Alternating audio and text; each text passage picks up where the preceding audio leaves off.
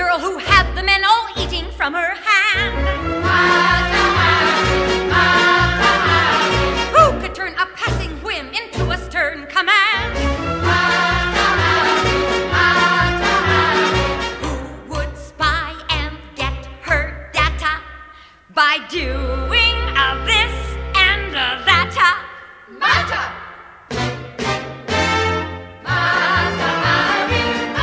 Γεια σας, καλή εβδομάδα. Καλώς ήρθατε. Δευτέρα, ε, 20 ο Μάρτιος. Ε, με την άδειά σας ξεκινώ από εδώ σήμερα, από το musical Ματαχάρη, η πιο πολύ τραγουδισμένη, εκατοντάδες είναι τα τραγούδια που έχουν γραφτεί για τη Ματαχάρη, την ε, κατάσκοπο των ε, Γερμανών στην Γαλλία κατά τον Πρώτο Παγκόσμιο Πόλεμο ε, ένα μυθικό πρόσωπο. Οι φήμες λένε ότι ποτέ δεν αποδείχτηκε στην ουσία η εμπλοκή της στην ε, θυσία, οπ, να τη λέξη ξανά, στην θυσία χιλιάδων Γάλλων στρατιωτών ε, στον Πρώτο Παγκόσμιο Πόλεμο, ωστόσο παρά το ότι δεν αποδείχτηκε η Ματαχάρη εκτελέστηκε.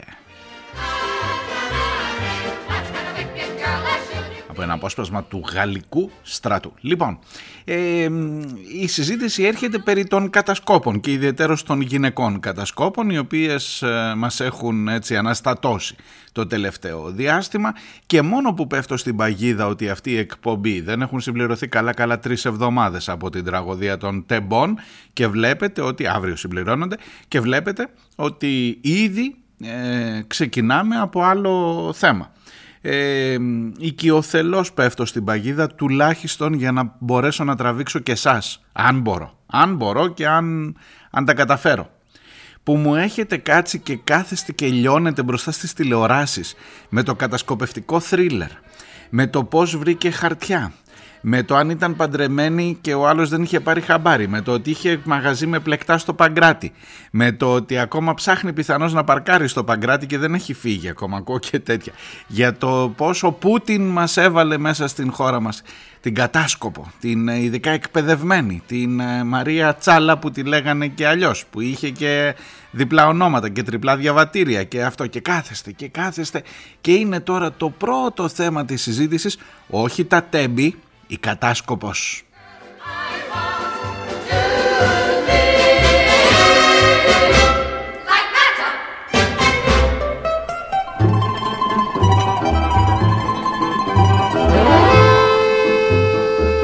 Και αυτή εδώ που έρχεται είναι η Κατερίνα Τζοβάρα διότι και στην Ελλάδα δεν μπορούσαμε να μην έχουμε τραγουδήσει για τη Μάτα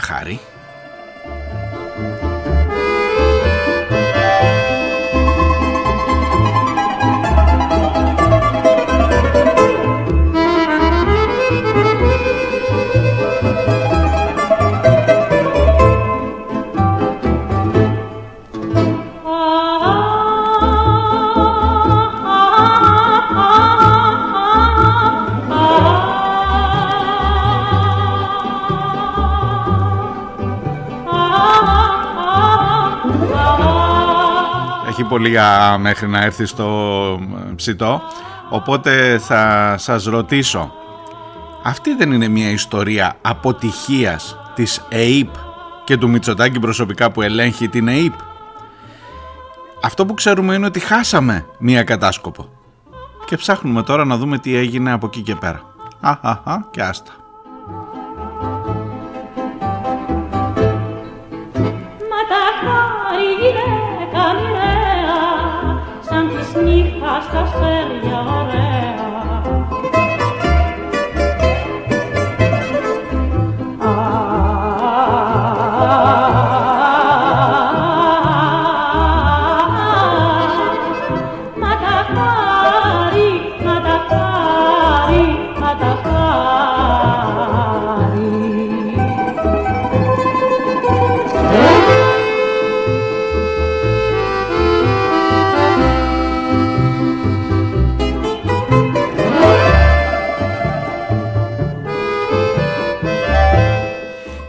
και άλλες ερωτήσεις σε αυτή την υπόθεση της ε, κατασκοπίας.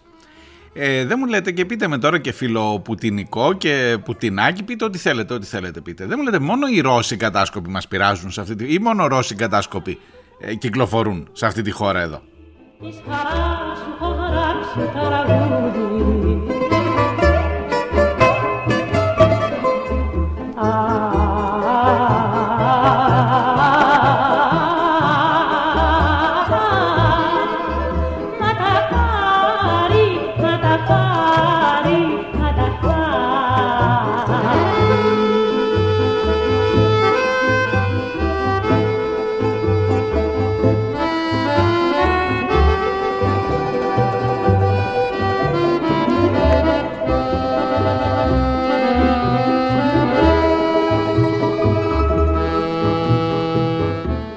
γεγονός πάντως ότι αποπροσανατολίστηκε η συζήτηση από τις μεγάλες διαδηλώσεις και πήγε στην κατάσκοπο είναι μια νίκη της κυβέρνησης και του συστήματος βεβαίως που σε τέτοια πράγματα είναι βούτυρο στο ψωμί του και που μια ωραία ιστορία μπορεί να σε κάνει να ξεχάσεις τις προηγούμενες τραγωδίες.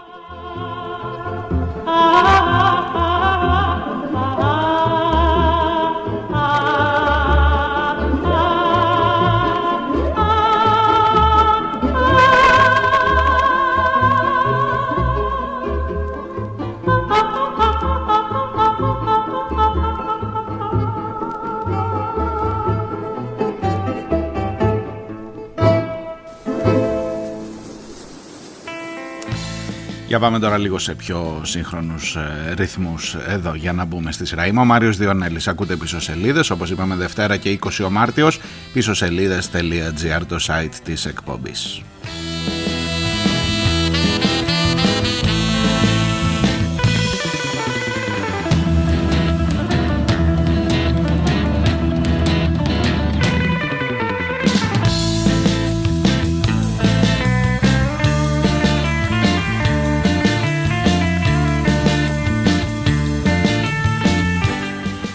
Λοιπόν, έχει, πέφ- πέφτει μπροστά σου μια ιστορία με την Ρωσίδα κατάσκοπο. Εγώ θα συνεχίσω να τη λέω κατάσκοπο, έτσι, αφού έχει αποδειχτεί ότι και μάλιστα με ανακοίνωση από την ΕΙΠ, παρακαλώ. Και μάλιστα με ανακοίνωση αποτυχίας από την ΕΙΠ. Ότι ξέραμε ότι υπάρχει μια κατάσκοπος, την χάσαμε, πρόλαβε να φύγει, αλλά για να αλλάξουμε τώρα τη συζήτηση, είπαμε απευθεία στον Πρωθυπουργό η ΑΕΠ, στον Πρωθυπουργό, ο οποίος βγαίνει παρεμπιπτόντος και λέει ότι τα παιδιά θυσιάστηκαν όταν πήγε στο Μαρούσι, θυσιάστηκαν η θυσία των παιδιών, τον γκράζει το σύμπαν όπως είναι φυσιολογικό, μετά το μαζεύει, μια κατάσκοπος να μας αλλάξει την κουβέντα και μια θυσία σε γραμμή Πορτοσάλτε αν θυμάστε είναι αυτό, ότι και σε γραμμή Παύλου Τσίμα, ότι έλα ρε παιδί μου με τη θυσία αυτή θα φτιάξουμε και λίγο τον ΟΣΕ παρακάτω, οπότε χαμένη δεν θα πάει. Αυτό είναι το αφήγημά μας, σε αυτό το σκηνικό έχεις μπροστά να αντιπαρατεθείς, αυτό το σκηνικό έχεις μπροστά να αντιπαρατεθείς μαζί του και να δεις πώς θα επιβιώσεις μέσα σε όλη αυτή τη διαδικασία. Και από την άλλη πλευρά, ε, και ένας Πολάκης να γυρνάει για να έρχονται τα πράγματα στα ίσια τους στον ΣΥΡΙΖΑ. Υπέροχα, προχωράμε, καλή εβδομάδα σας είπα.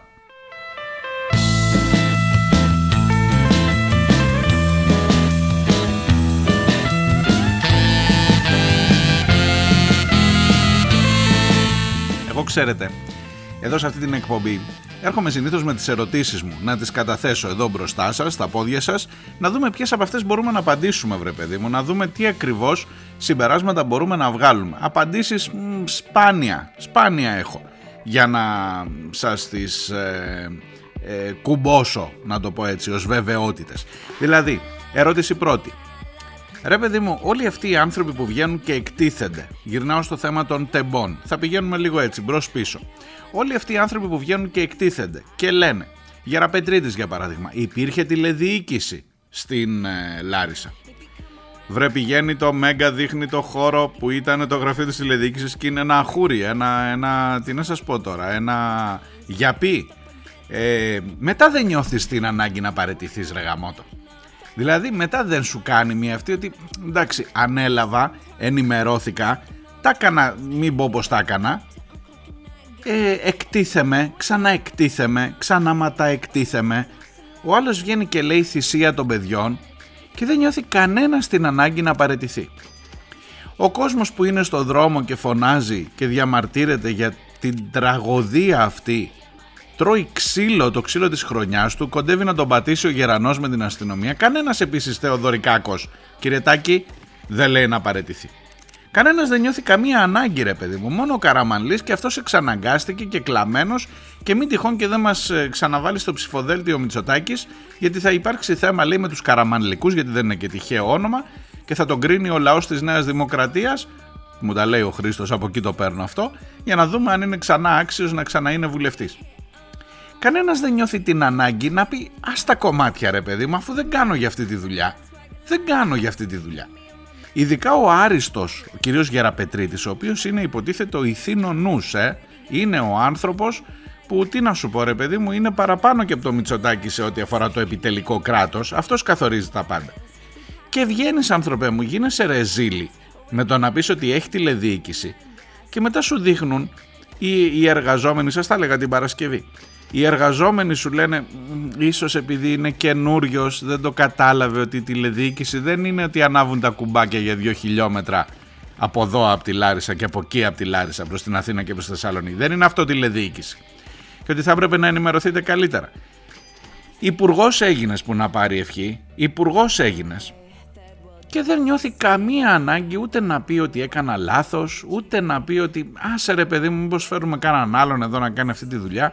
Προχωράμε, προχωράμε. Και ξαφνικά βρίσκεται η κατάσκοπος που γύρισε από, τη, από, τα, από τα χιόνια, ξέρω εγώ, από, τη, από το ψύχος της Μόσχας και ξαναγύρισε στο ψύχος της Μόσχας ε, να μας ε, κάνει όλους να συζητάμε για το πώς ήρθε στην Ελλάδα, για το πώς έβγαλε χαρτιά. Την πλήρωσε και ένας δικηγόρος, είναι και στο Μέρα 25, ήταν τουλάχιστον γιατί παρετήθηκε από ό,τι έμαθα αυτός ο δικηγόρος, ο οποίος τι να σας πω τώρα, δεν τον ξέρω τον άνθρωπο, χαμηλού έτσι τέλος πάντων μου φαίνεται ότι γενικά ε, δεν, δεν το έχει και πάρα πολύ από ό,τι κατάλαβα και ο οποίος τώρα ήταν αυτός που τη βοήθησε. Δεν ξέρω, μπορεί να πήρε το κάτι τη του, μπορεί να μην πήρε, μπορεί να το κάνει από φιλεύση πλαχνία. Ότι... Δεν ξέρω, δεν ξέρω, ειλικρινά δεν ξέρω.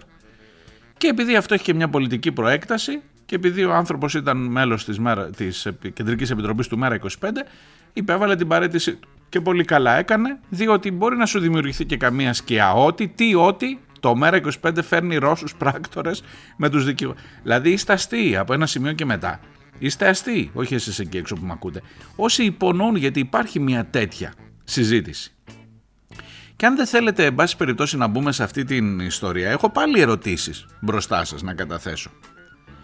Δεν μου λέτε ρε παιδί μου, εντάξει, η Ρωσίδα πράκτορας που ήρθε, την πιά, δεν την πιάσαμε, ε, ξέραμε που είναι αλλά μας έφυγε, το βγάζουμε ως επίσημη ανακοίνωση να πούμε να τι ωραία χάλια που τα κάναμε ε, η υπηρεσία που βγάζει την ανακοίνωση υπάγεται απευθείας στον Πρωθυπουργό, οπότε λογικά, λέω εγώ τώρα, λέω εγώ τώρα, δεν έχει άμεση ευθύνη ο προϊστάμενος της ε, υπηρεσίας πληροφοριών που είναι ο ίδιος ο Πρωθυπουργός για το ότι χάσαμε τη Μαρία Τσάλα. Εγώ λέω ότι έχει. Αλλά τέλος πάντων, άστο αυτό στην άκρη, έχω, μια, έχω, έχω άλλες πιο βασικές ερωτήσεις ούτε για το δικηγόρο, ούτε για το σπίτι στο Αλιβέρι, ούτε, τίποτα, τίποτα. Έχω, έχω πάω πιο, βασι, πιο, πιο βαθιά.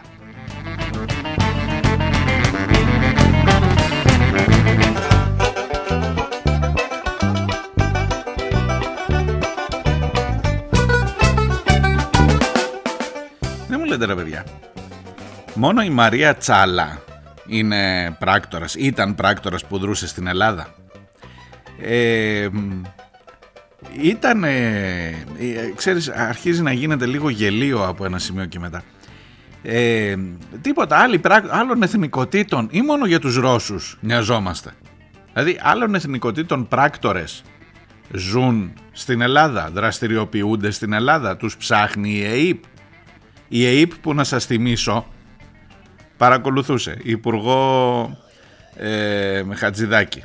Παρακολουθούσε αρχηγό του στρατεύματος, παρακολουθούσε Νίκο Ανδρουλάκη, παρακολουθούσε τους πάντες, τη Ρωσίδα πράκτορα δεν τη βρήκε. Ή δεν τη βρήκε εγκαίρως, εν πάση περιπτώσει. Ε, και δεν μου λέτε, άλλοι ρε παιδί μου, άλλοι, ξέρω εγώ, Αμερικανοί, όχι ε, Ισραηλινοί, όχι, Άγγλοι, Γάλλοι, Πορτογάλοι, τίποτα, ξέρω εγώ, Γερμανοί πράκτορες δρούν στην Ελλάδα. Μόνο η μία Ρωσίδα αυτή στο Παγκράτη είναι που έχει πέσει όλο το ενδιαφέρον. Δηλαδή η ΕΕΠ κυνηγούς ή τους άλλους απλά ρε παιδί μου δεν μπλεκόμαστε στα πόδια τους να κάνουν οι άνθρωποι τη δουλειά τους με άνεση δεν χρειάζεται ούτε να τους ενοχλήσουμε ούτε να μας ενοχλούν. Εκτός αν πιστέψετε ότι δεν υπάρχουν άλλοι πράκτορες στην Ελλάδα. Τι να πω τώρα. Θα βάζα και αυτό του Βέγκου εκεί που είναι οι μέρες λίγο περίεργες και δεν με παίρνει ακόμα να κάνω πολύ πλάκα γιατί καταλαβαίνετε ότι ήδη, ήδη ξεστρατίζουμε, ήδη ξεστρατίζουμε και είναι πάρα πολύ λυπηρό. Εκείνο ότι το πρακτοριλίκι το έχουμε στο αίμα μας. Ο μπαμπάς μου ήταν ναυτικός πράκτορας, άλλος είχε πρακτορείο προπό κλπ. Λοιπόν, αυτή εδώ η χώρα η έρημη που είναι, τι να σας πω, πώς το έλεγε ο ποιητής, ε, εδώ ασκούνται ξένοι πράκτορες παντού, από παντού. όλοι παρακολουθούν τους πάντες και πέσαμε στην Ρωσίδα από το Παγκράτη που είχε μαγαζί με μαλλιά, ήταν πρακτόρισα, ματαχάρι, πες ό,τι θέλεις ήταν. Και έφυγε. Και όχι μόνο έφυγε, δηλαδή να την πιάναμε, να πω ρε παιδί μου ότι είναι και είδηση. Αφού έφυγε, πάει. Γεια σας, αντίο. Τι κάθεσαι τώρα και ψαχνίζεις μόνο και μόνο για να αλλάξεις την ατζέντα από το μεγάλο θέμα που είναι η τραγωδία των τεμπών. Αλλά το ερώτημα έρχεται και σε σένα, ε. Τι κάθεσαι εσύ και χαζεύεις; Δηλαδή, ε, κάποιος είναι εκεί και περιμένει να αλλάξει την ατζέντα και σιγά σιγά το καταφέρνει. Άντε λίγο οι δημοσκοπήσεις, άντε λίγο τι θα γίνει με τις εκλογές. Θα μου πεις και πόσο να συζητάμε για τα τέμπη τραγωδία, μεγάλη.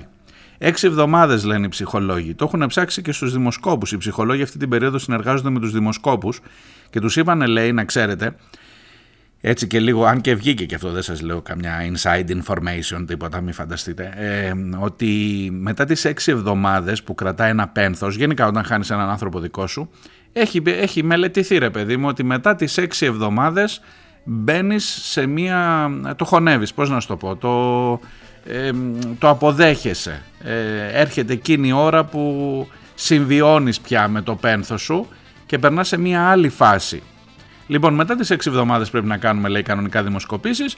Τι θα γίνει μετά τις 6 εβδομάδες, τώρα είμαστε στις 3 εβδομάδες αύριο. Στις 6 εβδομάδες θα ξαναψηφίζουμε Μητσοτάκη. Ε, θα είναι ο καταλληλότερος κλπ. Πού θα είμαστε στις 6 εβδομάδες; Και μετά θα αρχίσουμε να μπούμε στη διαδικασία, πότε θα κάνουμε εκλογές κλπ. Ψηφοδέλτια, πράγματα και όλα αυτά. Έτσι. Και ωστόσο, πέτα και καμιά κατάσκοπο, πέτα και λίγο από το υπόλοιπο έτσι του lifestyle, λίγο survivor, λίγο έτσι, λίγο αλλιώς, κάτι αυτό. Έλα, μωρέ, σιγά σιγά θα ξεχαστεί. Πάμε παρακάτω.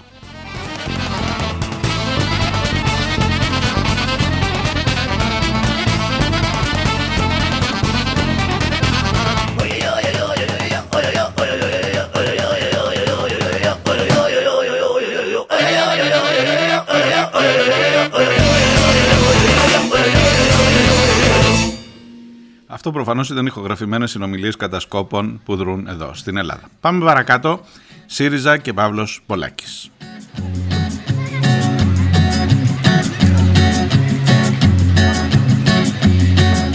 Solo voy con mi pena, sola va mi condena. Correré mi destino para burlar la ley, perdido en el corazón de la grande Babilón. Me dicen el clandestino por no llevar papel. Pa' una ciudad del norte yo me fui a trabajar. Mi vida la dejé entre Ceuta y Gibraltar. Soy una raya en el mar, fantasma en la ciudad. Mi vida va prohibida Λοιπόν, προηγήθηκε ε, η επιστολή του Παύλου Πολάκη η οποία, με την οποία ζητούσε συγγνώμη και με την οποία έλεγε ότι δεν ήθελε ούτε να αμφισβητήσει τον πρόεδρο του κόμματος, Αλίμονο, τον Αλέξη Τσίπρα, ότι δεν ήθελε ούτε να κάνει κακό στο κόμμα, ότι εν πάση περιπτώσει για το θέμα των ψηφοδελτίων είναι αποκλειστική αρμοδιότητα των συλλογικών μας οργάνων για εκείνο τον χαιρετάκι αν θυμάστε τον άνθρωπο που ήθελε να βάλει για να διπλώνουν οι ψήφοι η δισταυρία στο νομοχανίων και να κάνει έτσι κόγξες με τον ε, Σταθάκη. Ο Πολάκης είχε βγει από το ψηφοδέλτιο, ήταν ένα πάει για διαγραφή. Ε, για τους ε, δημοσιογράφους που έβαλε στις φάτσες τους στην ανάρτησή του αυτή είπε ε, δεν είχα καμία πρόθεση να, να τους στοχοποιήσω αλλά εν πάση περιπτώσει ήθελε να, τώρα μην σας διαβάζω όλη την επιστολή, νομίζω τα έχετε δει όλα αυτά. Ε, δεν ήθελα. Ήθελε, λέει, να αναδείξω τη χειραγωγούμενη από το καθεστώς Μητσοτάκη ενημέρωση που έχει οδηγήσει τη χώρα μας στην 108η θέση διεθνώς χειρότερη και από αυταρχικές δημοκρατίες. Να, ορίστε, τη διαβάζω τελικά την επιστολή για να είμαι δίκαιος και μαζί του δηλαδή. Ε, οδήγησαν λέει όλα τα παραπάνω σε κατέρωθεν παρεξηγήσεις και βαρύ κλίμα στη συντροφική μας σχέσεις και γι' αυτό αναλαμβάνω την ευθύνη που αναλογεί. Να μην σας τα πολυλογώ, την έλαβαν υπόψη τους, έκανε και μια θετική εισήγηση ο Αλέξης Τσίπρας και είπε ότι αναγνωρίζω ότι ο Παύλος, ο σύντροφος, ε, έχει αναγνωρίσει το λάθος του και να μην σας τα πολυλογώ τον πήρανε πίσω.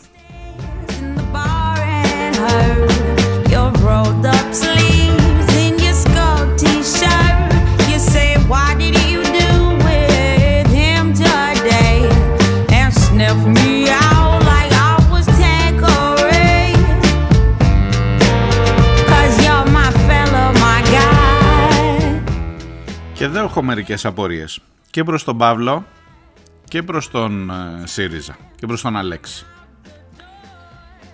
Ε, σε εκείνη την, επιστο... σε εκείνη την ε, ανάρτηση, την επίμαχη, εκτός από τις φάτσες των δημοσιογράφων, εκτός από την αμφισβήτηση του Αλέξη Τσίπρα που ε, εκείνος έδινε συνέντευξη στο πρώτο θέμα και ο άλλος έλεγε πρώτο φλέμα κλπ. Ε, είχε και κάτι άλλες μικρές λεπτομεριούλες που δεν βλέπω να γίνεται λόγος τώρα. Δηλαδή, είχε ας πούμε ο Παύλος Πολάκης θυμήθηκε, θυμάστε σας τα έλεγα εδώ να μην μου πείτε ότι τώρα τα ανακάλυψα κι εγώ, και εκείνη τη μέρα που συζητούσαμε ήταν μάλιστα οι μέρες λίγο τα, τα τελευταία 24 ώρα πριν από την τραγωδία στα Τέμπη. Που ρωτούσαμε, ρωτούσα κι εγώ εδώ. Βρε παιδί μου τώρα θυμήθηκε ο Παύλος Πολάκης ότι πρέπει να πάρουμε πίσω την ΑΑΔΕ, την Ανεξάρτητη Αρχή Δημοσίων Εσόδων που έχουμε, την έχουμε δώσει στους δανειστές. Τώρα θυμήθηκε ότι έπρεπε να πάρουμε πίσω μια συστημική τράπεζα και να την κάνουμε κρατική, παρόλο που τις έχουμε ανακεφαλαιοποιήσει όλες με δικά μας λεφτά. Τώρα θυμήθηκε ότι έπρεπε να καταργήσουμε το Ταμείο Χρηματοπιστωτικής Σταθερότητας. Τέτοια έλεγε. έλεγε. Μάλλον έλεγε και τέτοια. Και αυτά. Εκτός από τα άλλα. Ξέρετε, και όλο το μηντιακό σύστημα στάθηκε στο ότι στοχοποίησε τους δημοσιογράφους που έβαλε τις φάτσες τους κλπ. Και, και, και ότι αμφισβητεί τον Αλέξη Τσίπρα. Αυτά εδώ τα μικρά μικρά θεματάκια, αν μου επιτρέπετε, που δεν τα αναφέρει ούτε στην επιστολή συγγνώμη. Εγώ θέλω να ρωτήσω τελικά, σύντροφοι, σύντροφοι στο ΣΥΡΙΖΑ, ε, τι θα κάνουμε τελικά, δηλαδή ποιος είχε δίκιο, να την πάρουμε την ΑΔΕ πίσω ή δεν θα την πάρουμε; Και ρωτώ και τον ίδιο τον Παύλο Πολάκη, που δεν κάνει καμία κουβέντα γι' αυτό. Δηλαδή πέταξε μια πιστολιά, την ΑΔΕ την έχουμε δώσει και με δική του υπόγραφη στο μνημόνιο, έτσι. Πέταξε μια πιστολιά. Εγώ θα αναγνώριζα το λέω, ναι, λάθος, να την πάρουμε πίσω. τι, τι λέει το κόμμα τώρα τελικά, ρε παιδί μου, θα την πάρουμε πίσω την ΑΔΕ ή όχι; Τις τράπεζες θα κάνουμε έστω μία συστημική απολύτως κρατική για να μπορεί να ε, καθαρίζει το παιχνίδι στο τραπεζικό σύστημα. Είναι σωστά αυτά που έλεγε ο, ο Πολάκης στην ανάρτησή του. Τώρα, με τη συγνώμη για να γυρίσει πίσω, αυτά τα πήρε, τα έγραψε στο χιόνι. Και ρωτώ, τελικά εκεί συζητήσατε ρε παιδί μου στην Κεντρική Επιτροπή, τώρα που ήταν να τον πάρουν πίσω. Με την ΑΔΕ τι θα κάνουμε ή θα μείνει έτσι αυτό μετέωρο; Ρωτάω έτσι για να, να ξέρουμε πού, πού κινούμαστε. Να ξέρει και ο κόσμος θα ψηφίσει, ρε παιδί μου, στις εκλογές. Δηλαδή, τώρα συμφώνησε η Κεντρική Επιτροπή με τον Πολάκη ή ο Πολάκης είπε ε, ή ενόησε χωρίς να το γράψει στην επιστολή του ότι έλα μωρέ είπαμε και μια μπαλαφάρα παραπάνω τώρα εκεί πέρα για την ΑΔΕ όχι δεν εννοώ, τα υπογράψαμε, τα στηρίζουμε θα μείνει η ΑΔΕ στους δανειστές οι τράπεζες θα μείνουν συστημικές να τις ελέγχει στην ουσία η, η Ευρωπαϊκή Κεντρική Τράπεζα και να κάνει παιχνίδι. Το του χουσού θα είναι εκεί όπως το ξέρουμε και δεν υπάρχει κανένα θέμα και ε, πού είμαστε θέλω να καταλάβω. Αυτό, αυτό μόνο.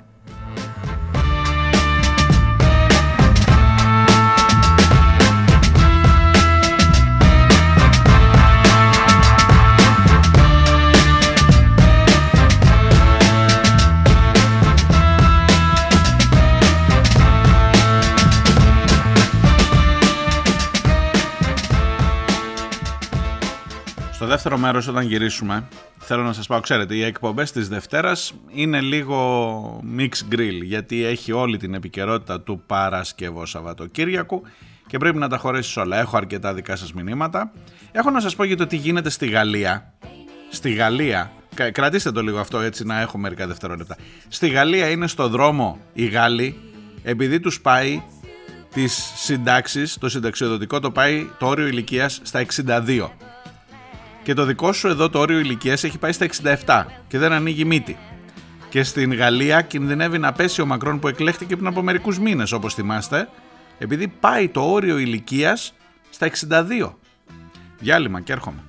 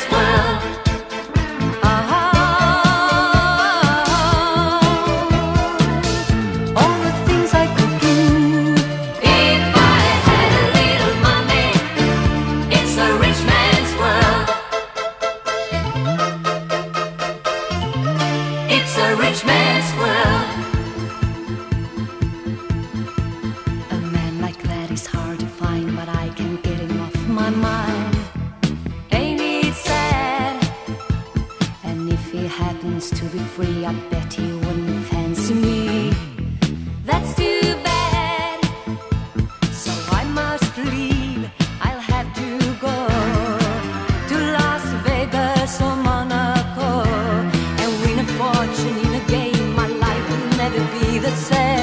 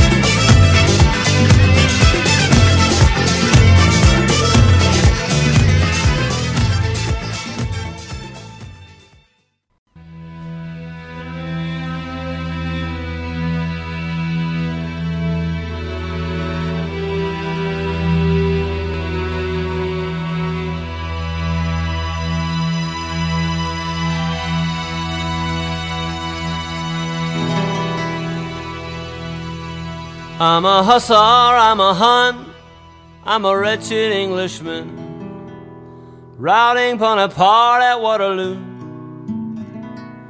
I'm a dragoon on a dun, I'm a Cossack on the run, I'm a horse soldier, timeless through and through. Well, I was with Custer and the 7th, 76 or 77. Scalped that little bighorn by the Sioux. Ακούτε πίσω σελίδες. Είμαι ο Μάριος Διονέλης. Είμαστε στη Δευτέρα 20 ο Μάρτιος πίσω σελίδε.gr το site της εκπομπής και γράψτε ένα μικρό λάθος από το τέλος του προηγούμενου ημιώρου.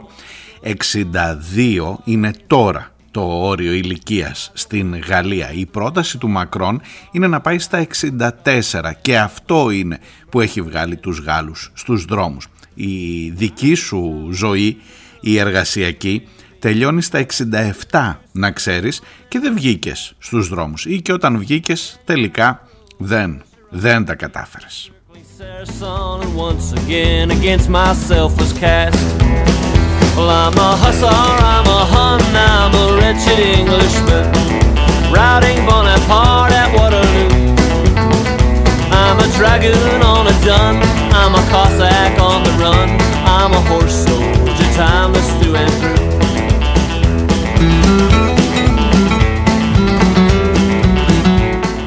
Και μέσα σε όλα όσα ζεις έρχεται και η ιδιωτικοποίηση του νερού, παρακαλώ, διότι ναι βρε παιδί μου, δεν, ε, ενώ, ενώ, μα- ενώ υποτίθεται ότι πληρώνουμε τις πληγές των ιδιωτικοποιήσεων, της αλαμοποίησης του μεταφορικού έργου σε ό,τι αφορά τον ΟΣΕ, ε, ακριβώς αυτά τα οποία θα έπρεπε να είναι λόγοι και αφορμές για να ξανασυζητήσεις το μοντέλο σε ό,τι αφορά το μοντέλο που έχεις ακολουθήσει, σε ό,τι αφορά τα δημόσια αγαθά, το βάζω έτσι σε μια πολύ γενική κατηγορία, τις δημόσιες υποδομές, τους δρόμους, τα λιμάνια, τα αεροδρόμια, τα τρένα, το νερό φυσικά. Ε, όχι μόνο δεν γίνεται ε, μάθημα το πάθημα, αλλά ακριβώς τις ίδιες μέρες.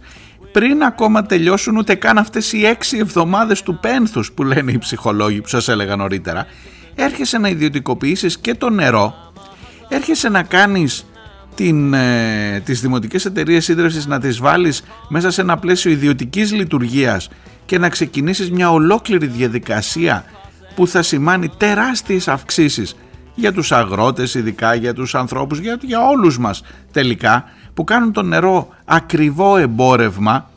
Πάλι εκεί υπάρχει ένας ε, Μπάμπης Παπαδημητρίου για παράδειγμα να λέει ότι είναι εξωφρενικά φτηνό το νερό σε αυτήν εδώ τη χώρα. Ναι, εσένα περιμέναμε να μας το πεις και καλώς είναι εξωφρενικά φτηνό. Εξωφρενικά για ποιον, για σένα ή για μένα.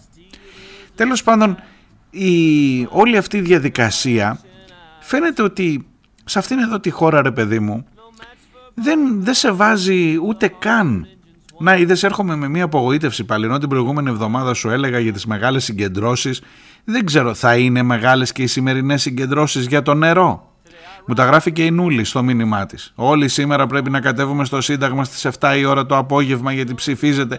Ε, Γιατί πρέπει να είμαστε εκεί. Γιατί πρέπει να είμαστε εκεί για το νερό, για το νεράκι. Που θα έπρεπε κανονικά να έχουμε βγει και να τους παίρνουμε με τις πέτρες σε ό,τι αφορά το θέμα των ιδιωτικοποιήσεων. Βάλτε το σε εισαγωγικά το με τις πέτρες, εντάξει. Κάντε ό,τι καταλαβαίνετε, δεν ξέρω. Ε, μου φαίνεται ότι πολύ χλιαρά τα αντιμετωπίζουμε όλα ρε παιδί μου σαν να είναι λίγο της μοίρα μας, μας γραφτό και καθόμαστε και ασχολούμαστε με την Μαρία Τσάλα που τη λέγανε Ειρήνα και που μας έφυγε μέσα από τα χέρια και κάτι τέτοια. Μου φαίνεται λίγο ότι πέφτουμε πάρα πολύ εύκολα στην ε, παγίδα. Δηλαδή όσο και αν κάνουν τη δουλειά τους στα μέσα ενημέρωσης και την κάνουν ακριβώς με τον τρόπο που ξέρουν, με τον τρόπο που τα πληρώνουν για να ε, την κάνουν, ε, κάπου δεν πρέπει να ξυπνάς και εσύ που να πάρει ευχή. Μου κάθεσε και μου συζητάς από το πρωί μέχρι το βράδυ που ζούσε η, η Ρωσίδα και που αυτό. Τουλάχιστον το ακούω, το άκουσα στις συζητήσεις τώρα μέσα στο Σαββατοκύριακο. Μπορεί να κάνω και λάθος, ξέρω εγώ. Λίγο να περάσω να δω δελτία ειδήσεων, να περάσω να καταλάβω τι γίνεται, ξαφνικά προσγειώθηκε σε μια χώρα που δεν έχει θρυνήσει 57 νεκρούς και που συζητάει για την Ρωσίδα κατάσκοπο που έφυγε κιόλας μέσα από τα χέρια της ΑΕΠ. Να πω να την πιάναμε, να την ανακρίναμε, να δούμε τι στο καλό έκανε εδώ πέρα. Να πω ότι είχαμε θέμα πραγματικό. Τέλος πάντων τα μπλέκω όλα σήμερα λίγο από το, από το ένα στο άλλο πετάγομαι και έχω να σας πω και για τον αρχηγό της αστυνομίας. Ε, κάτσε, κάτσε να τα βάλω σε μια σειρά. Up in the sky, don't Υπάρχει παιδιά, υπάρχει μία φωτογραφία. Να γυρίσω λίγο στον Μακρόν και για τα όσα γίνονται εκεί. Μιλάμε για εκατομμύρια ανθρώπους στους δρόμους της Γαλλίας συνολικά, για χιλιάδες, εκατοντάδες χιλιάδες ανθρώπων, κάτι ποτάμια που δεν ξέρω πότε ε, τα είχε ξαναδεί η Γαλλία και το Παρίσι. Ε, τα είχε δει με τα πράσινα, με τα κίτρινα γυλαίκα, όπως θυμάστε. Ε, πάλι επί Μακρόν. Ε, χιλιάδες ανθρώπων και ταραχές εννοείται και συγκρούσεις με την αστυνομία για να μην περάσει το νομοσχέδιο του Μακρόν που πάει, επαναλαμβάνω, το συνταξιοδοτικό, το όριο συνταξιοδότησης από τα 62 στα 64 και το δικό μας είναι 67. Και έχει μια συμπαθέστατη κυρία εκεί σε αυτή την ηλικία γύρω στα 60 που έχει κρατάει ένα πλακάτ. Ε, παρακαλώ αν ακούτε τίποτα από Γαλλία ή γαλλόφωνη εκεί στο Μπορντό ειδικά ε, αν έχετε παιδιά τώρα πουθενά στο αυτοκίνητο είναι κοντά κάντε τα λίγο πιο πέρα. Όχι κυρίως για την κακιά λέξη που ακολουθεί αλλά για την ποιότητα των ε, γαλλικών μου. Διαβάζω το πανό. Si on avait voulu se faire baiser par le gouvernement, on aurait élu Brad Pitt. Λοιπόν, εντάξει, είναι χάλια τα γαλλικά, δεν το συζητώ. Ε, αν θέλαμε να μας απαυτώσει η κυβέρνηση, θα είχαμε ψηφίσει τον Brad Pitt, όχι τον Μακρόν. Και σας θυμίζω ότι ο Μακρόν είχε βγάλει και τρίχα, θυμάστε, στις εκλογές εκείνη τη φωτογραφία, τη χαλαρός με το αυτό, με το ανοιχτό που κάμισο, με την τρίχα. Τι να πούμε και εμείς που έχουμε ψηφίσει γκόμενο; Ε, δεν το παγώ, το είπε η κυρία εκεί, ε, το στέλεχος της Νέας Δημοκρατίας που του είπε την γκόμενο εσύ και μετά τον βγάλαμε πρωθυπουργό. Οπότε ε, είμαστε στην, ίδια- σα- συμπάσχω, συμπάσχουμε με την κυρία αυτή με το πανό, με το πλακάτ και από κάτω είχε και μια φωτογραφία του Brad Pitt ε, και η οποία φυσικά έχει γίνει viral τις τελευταίες ώρες από τις διαδηλώσεις στην Γαλλία.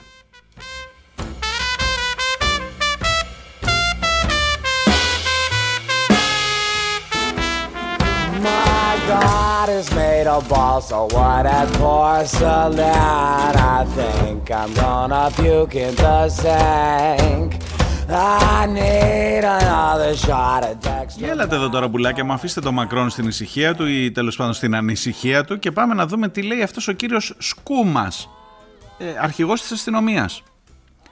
Γενικά τα σύννεφα που έχουν μαζευτεί γύρω από το πρόσωπο του Τάκη Θεοδωρικάκου, τι να σας πω, συναγωνίζονται, συναγωνίζεται επάξια την Μενδώνη με το, με το μπαράζ ε, ετοιμάτων για παρέτηση από την κοινωνία είτε ήταν για τα, στε- για τα γλυπτά του Στέρν, είτε ήταν για το Λιγνάδι, είτε ήταν για τις φωτογραφίσεις με τον άλλον τον, ε, της Coca-Cola, τους Ιούς, θυμάστε.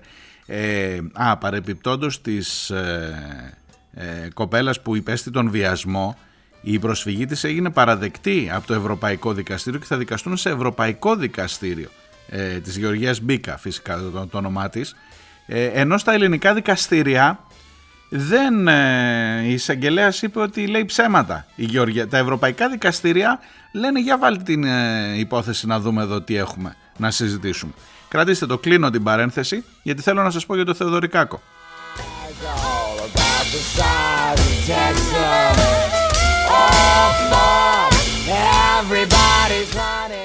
Υπάρχει λοιπόν ένας αρχηγός της αστυνομίας που πριν από ένα μήνα του ανανέωσε στη θητεία ως αρχηγού της αστυνομίας. Και περνάει ένας μήνας και τον καθαρίσα από αρχηγό της αστυνομίας και βγαίνει με μία επιστολή και λέει πράγματα και θάματα.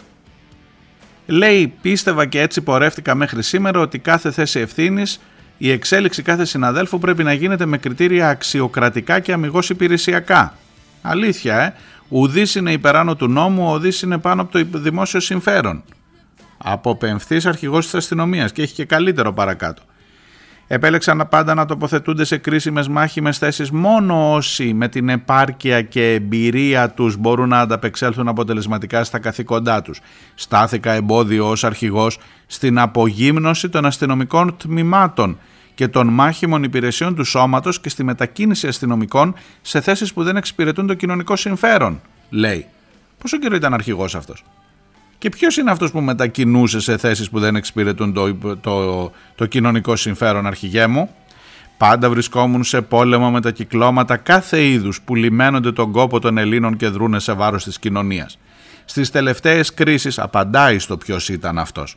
Στις τελευταίες κρίσεις αγνοήθηκαν οι υπηρεσιακά τεκμηριωμένες αντιρρήσεις μου για πρόσωπα σε μια πρωτοφανή απαξίωση του θεσμικού ρόλου του αρχηγού και επομένως δεν θα αναλάβω ευθύνες του πολιτικού μου προϊσταμένου, ούτε θα γίνω το εξυλαστήριο θύμα κανενός.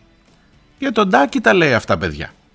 Για τον κύριο Τάκη τα λέει ο Σκούμας, ο αποπεμφθής αρχηγός. Μέσα σε ένα μήνα από τότε που ανανέωσαν τη θητεία του. Ε, και τελευταίο, όπως το αποτελέσματος διαφαίνεται, οι αποφάσεις μου να δρώ όπως το Σύνταγμα ορίζει και η κοινωνία απαιτεί, με απόλυτη διαφάνεια κλπ. δεν έτυχαν της αναμενόμενης αποδοχής. Αυτές οι αρχές μου προκάλεσαν έντονη δυσαρέσκεια σε συγκεκριμένα κέντρα εξουσίας, κύριε Τάκη, τα οποία εκ του αποτελέσματος προκύπτει οδήγησαν στη βίαιη διακοπή της θητείας μου. Μια θητεία η οποία ανανεώθηκε μόλις πριν από περίπου ένα μήνα. Αποχωρώ με αξιοπρέπεια και καθαρή τη συνείδησή μου και παραδίδω στην κρίση όλων τα γεγονότα τα οποία στην πορεία θα γίνουν ακόμα πιο αντιληπτά. Όπα, έχεις να πεις και άλλα, κύριε Τέος, αρχηγέ μας; Σας θυμίζω ότι ο κύριος Τάκης είναι αυτός που χρησιμοποιεί τους αρχηγούς, αν θυμάστε έναν κύριο Καραμαλάκη, για να σβήνουν τις, ε, τις διαδικασίες και την ανακριτική διαδικασία όταν συλλαμβάνεται ο ιός Θεοδωρικάκος με ναρκωτικά. Δεν ξέρω αν σας λέει κάτι και από αυτό δεν έχει δώσει απαντήσεις ακόμα ο κύριος Θεοδωρικάκος. Πάει, το ξεχάσαμε, το γράψαμε και αυτό στο χιόνι.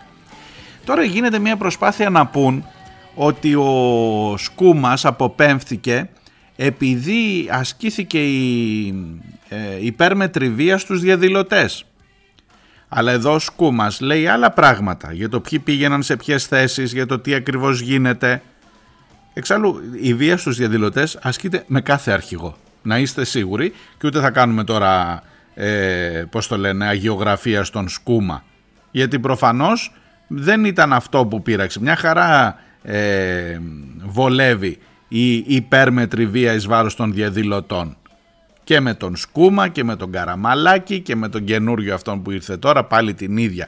Μαυρόπουλος λέγεται ο καινούριος. Και πάλι θα έχεις βία κατά των διαδηλωτών. Βία κατά των διαδηλωτών θα έχεις πάντα. Οπότε εδώ ο Σκούμας βάζει άλλα πράγματα στο τραπέζι. Και μάλιστα αφήνει και την τελευταία ότι στην πορεία θα γίνουν ακόμα πιο αντιληπτά. Περιμένουμε, περιμένουμε.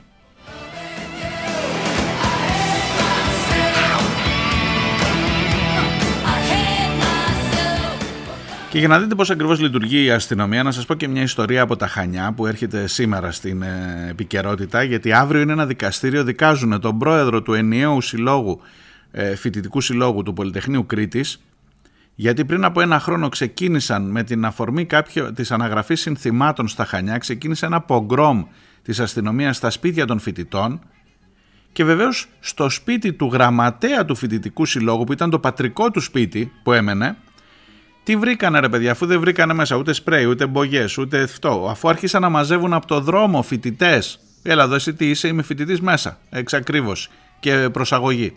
Τέτοια είναι η λειτουργία της αστυνομίας, της ασφάλειας και στα Χανιά και παντού.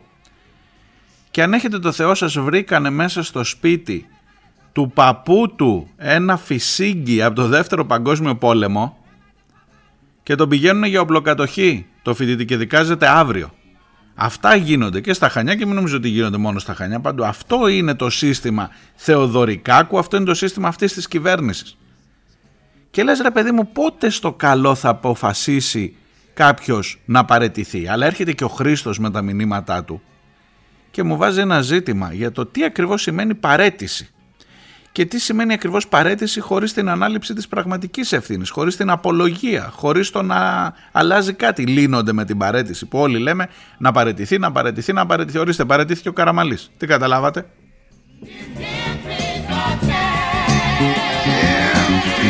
Yeah,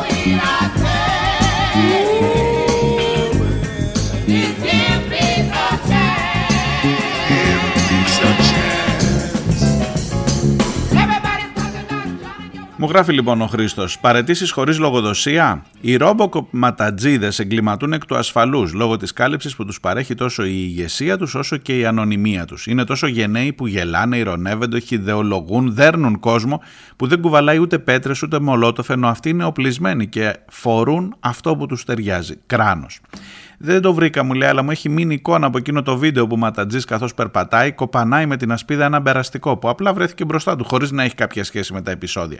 Και επειδή όλοι αυτοί οι άριστοι έχουν ως λάβαρο την αξιολόγηση των άλλων, αυτά τα δίποδα, ποιος και πώς τα αξιολογεί; Την εβδομάδα που πέρασε η αστυνομία έδειξε την αποφασιστικότητά της στους αδίστακτους εγκληματίες του κοινού ποινικού δικαίου.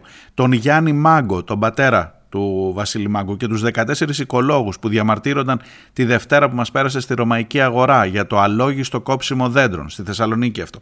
Εξευτελιστικές προσαγωγές ανθρώπων που διαμαρτύρονταν ειρηνικά και μετατράπηκαν σε συλλήψεις. Οι πέντε μάλιστα κρατήθηκαν επειδή δεν έδωσαν δακτυλικά αποτυπώματα. Κάτι που ασφαλώς δεν γίνεται ούτε για τους αστυνομικούς που πυροβολούν 16χρονους, ούτε για τους αξιωματικούς της αστυνομίας που ήταν σε ανοιχτή γραμμή με τον υπόκοσμο. Αλήθεια, είναι πλέον ενήμερος ο υπουργός, γιατί πριν λίγο καιρό μιξόκλαιγε και ομολόγησε on κάμερα ότι επί μήνες δεν είχε ιδέα για τη διαφθορά στην αστυνομία, που σημαίνει ότι και ο πρωθυπουργός δεν ήξερε, και όμως δεν άνοιξε μύτη. Άλλο ένα θαύμα του Αγίου Αρτεμίου, ο οποίος έχει αναλάβει τις έρευνες. Και μου γράφει λοιπόν με αφορμή το Θεοδωρικάκο, είτε τον Καραμαλή, είτε οποιονδήποτε άλλον, μου λέει ο Χρήστος από τη δράμα, όλοι ζητάμε παρετήσεις ή διαγραφές. Μόνο που χωρίς λογοδοσία και ποινική όπου χρειάζεται ευθύνη, το μόνο που συμβαίνει είναι απλά να φεύγουν από το προσκήνιο και να κάθονται ήσυχοι στην άκρη μέχρι να κάτσει ο κουρνιαχτός. Την κατάλληλη στιγμή επιτρέφουν, επιστρέφουν ξανά. Ο πρώην Υπουργός Μεταφορών, σε μια συγκίνηση που την εκβίασε μπροστά στην κάμερα και με μια παρέτηση, ουσιαστικά έχει φύγει από το κάδρο. Από τη στιγμή μάλιστα που δεν πιέζεται από κανέναν για μια βόλτα σε κάποιο εισαγγελικό γραφείο, θα μπορούσε τουλάχιστον να κάνει μια βόλτα στα κανάλια, να ενημερώσει, να αντικρούσει όλα αυτά που του καταλογίζουν. Ο σεβασμός του προς τους πολίτες, νεκρούς και ζωντανούς, καθώς και η αντίληψή του για τα δημόσια αγαθά, συνοψίζονται στη δήλωσή του το 2019 για τους τζαμπατζίδες του μετρό, τους οποίους αποκάλεσε, το θυμάστε, αποβράσματα της κοινωνίας, όπως μας θυμίζει και ο Παντελής Μπουκάλας, στο κείμενό του προφανώς στην ε, καθημερινή μου γράφει ο Χρήστος. Να το αναγνωρίσουμε βέβαια ότι, έχει, ότι θα βρεθεί στην τρομερά δύσκολη θέση να κριθεί ξανά από τον λαό της Νέας Δημοκρατίας. Στις ΣΕΡΕΣ προφανώς. And now I know how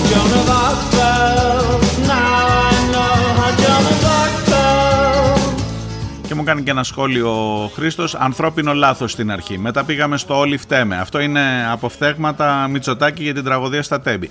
Πρώτα ανθρώπινο λάθος. Μετά Όλοι φταίμε. Μετά δεν ήξερα. Μετά ήξερα τα δομικά προβλήματα, όχι όμως ποιος δουλεύει βάρδια. Μετά έχουμε θυσία των 57 και 24 ώρες μετά η θυσία γίνεται άδικος θάνατος των 57 και ευκαιρία ρήξης με το κράτος που εμείς ωστόσο στήσαμε και συντηρούμε. Κάθε φορά το κάνουν όλο και καλύτερο. Αυτό το τουρλουμπούκι για κάποιους λέγεται επιτελικό κράτος.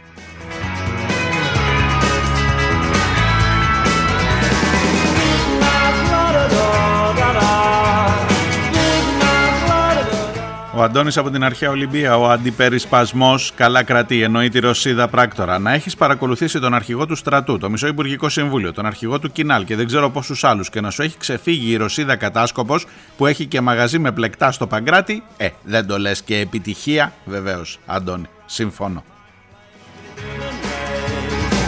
And now I know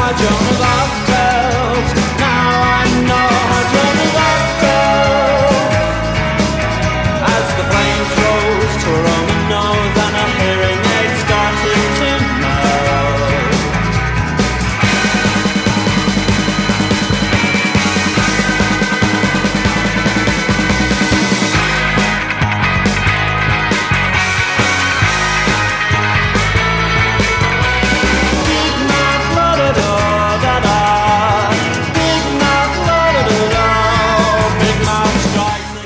Μπερσέκερ από την Κέρκυρα μου στέλνει την ε, ανακοίνωση της, ε, του Συλλόγου ΣΟΣ Τροχαία Εγκλήματα. Ε, σε ό,τι αφορά την, τα ονόματα των νεκρών από τα τέμπη, ε, στα τέμπη, στο, στο δυστύχημα των τεμπών.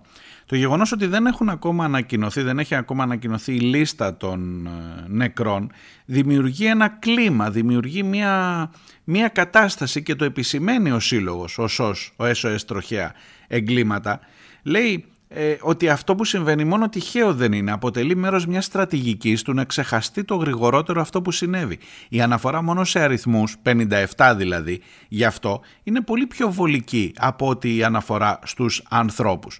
Αποτελεί τη μέγιστη προσβολή της μνήμης των νεκρών, η απόκρυψη των ονομάτων τους από την πολιτεία. As the world outside collapses and confuses right and wrong, light a fire, drink a beer, sing a song. For many long years we scrubbed. Βέβαια στην ίδια ανακοίνωση γράφουν τα μέλη του συλλόγου ε, το γεγονός μπορεί να προκαλέσει και εύρω, εύλογα ερωτήματα σε σχέση με τον ακριβή αριθμό των θυμάτων. Την έχουμε ξανακάνει αυτή την κουβέντα από εδώ. Τι να σας πω, όπως ξέρετε ή όπως φαντάζεστε δεν έχω κανένα λόγο αν υπήρχε καμιά αμφιβολία για τον αριθμό των θυμάτων να τον χαμηλώσω εγώ προς τα κάτω.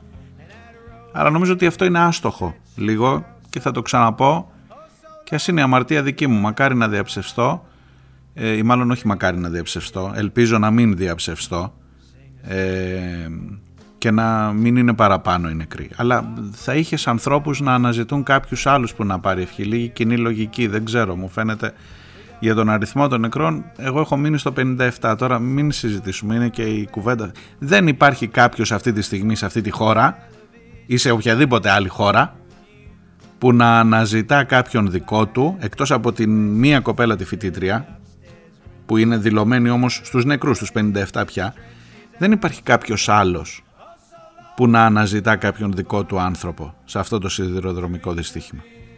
Οπότε ο αριθμός είναι 57. Για μένα τουλάχιστον. Έτσι όπως καταλαβαίνω εγώ τα πράγματα. Για να συζητάμε τουλάχιστον μεταξύ μας τα αυτονόητα. Το θέμα βεβαίως της ανακοίνωσης των ονομάτων και το ότι δεν έχει βγει αυτή η λίστα ακόμα επισήμως, γιατί κυκλοφορούν διάφορες λίστες από εδώ και από εκεί. Ε, έχει, σε αυτό το θέμα έχει απόλυτο δίκιο ο σύλλογος και λέει ότι αυτό έχει να κάνει με μια συγκεκριμένη πολιτική που καλύτερα είναι να μιλάς για αριθμούς παρά να μιλάς για ονόματα, επώνυμα, ιστορίες ανθρώπων και πόνο, πολύ πόνο σε αυτή την υπόθεση. funeral museum. Behind glass, they'll look so sharp, the robots will flock to see it. When I'm done, send my things to the landfill by the road. As for my soul, as for my soul, let it come, let it go. Come, let's light a fire. Για την υπόθεση του Θεοδωρικάκου μου, φε, μου στέλνει ο Νίκος από την ε, Βαρκελόνη ε, ένα μήνυμα που μου λέει ακούω και ακούγοντας την εκπομπή έψαξα ξανά για, Θεο- για τον Θεοδωρικάκο και βρήκα τον ε, κορυφαίο δικηγόρο, τον Κούγια, να απειλεί με μηνύσεις και μένα ενδεχομένως όσους λέμε για την υπόθεση Θεοδωρικάκου και του ιού Θεοδωρικάκου και να λέει ότι, ήταν, ότι είναι αριστούχος τη βαρύγδουπη λέξη σε ένα ετήσιο πανεπιστήμιο με ετήσια δίδακτρα ονα- όταν ο ετήσιος μισθός ενός δημοσίου υπαλλήλου στην Ελλάδα είναι άστα να πάνε. Στο τέλος του δημοσιεύματος ο Κούγιας λέει περήφανα ότι ο ιός δεν έχει καν καπνίσει ποτέ. Αλήθεια τώρα. Δεν θα έπρεπε καν να γίνεται κουβέντα για δρά και δράμα για μικροκατανάλωση ή μικροκατοχή, πόσο πιο ήρεμα και ασφαλή θα ήταν τα πράγματα, μου γράφει ο Νίκος.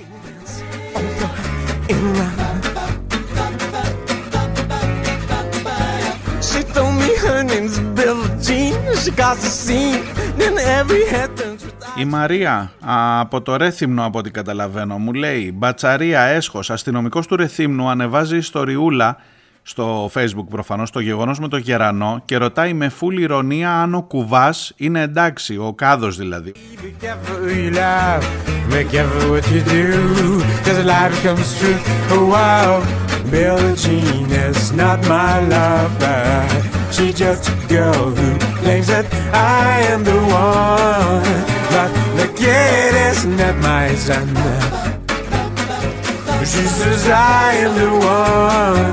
but the kid isn't that my Και έχω άλλο ένα μήνυμα επίσης για το ίδιο θέμα, για την εμπλοκή των αστυνομικών με, τα, με τους ε, κουκουλοφόρους υποτίθεται, που είναι αρκετά μεγάλο, θα το υπόσχομαι να το διαβάσω αύριο από τον Γιώργο.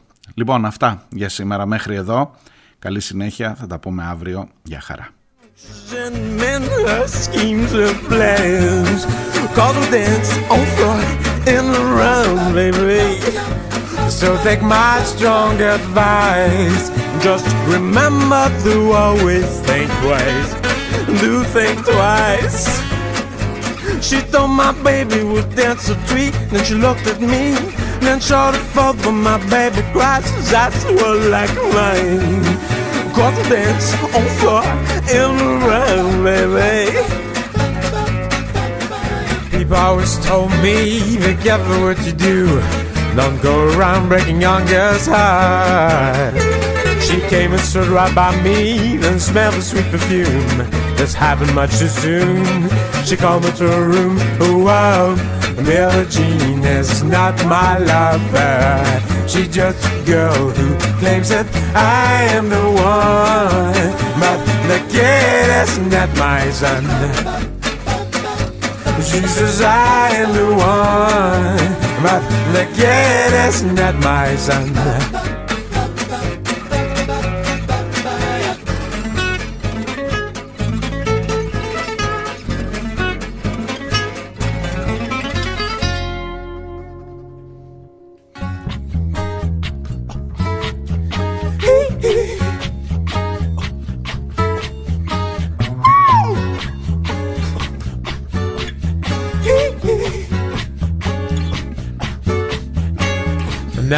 People always told me, be careful what you do. Don't go around breaking young girls' heart. And mother always told me, be careful who you love. Be careful what you do. Cause a lot of comes the truth. Wow. Billie Jean is not my lover. She's just a girl who claims that I am the one. But the kid is not my son. Says I am the one, but kid is not my son.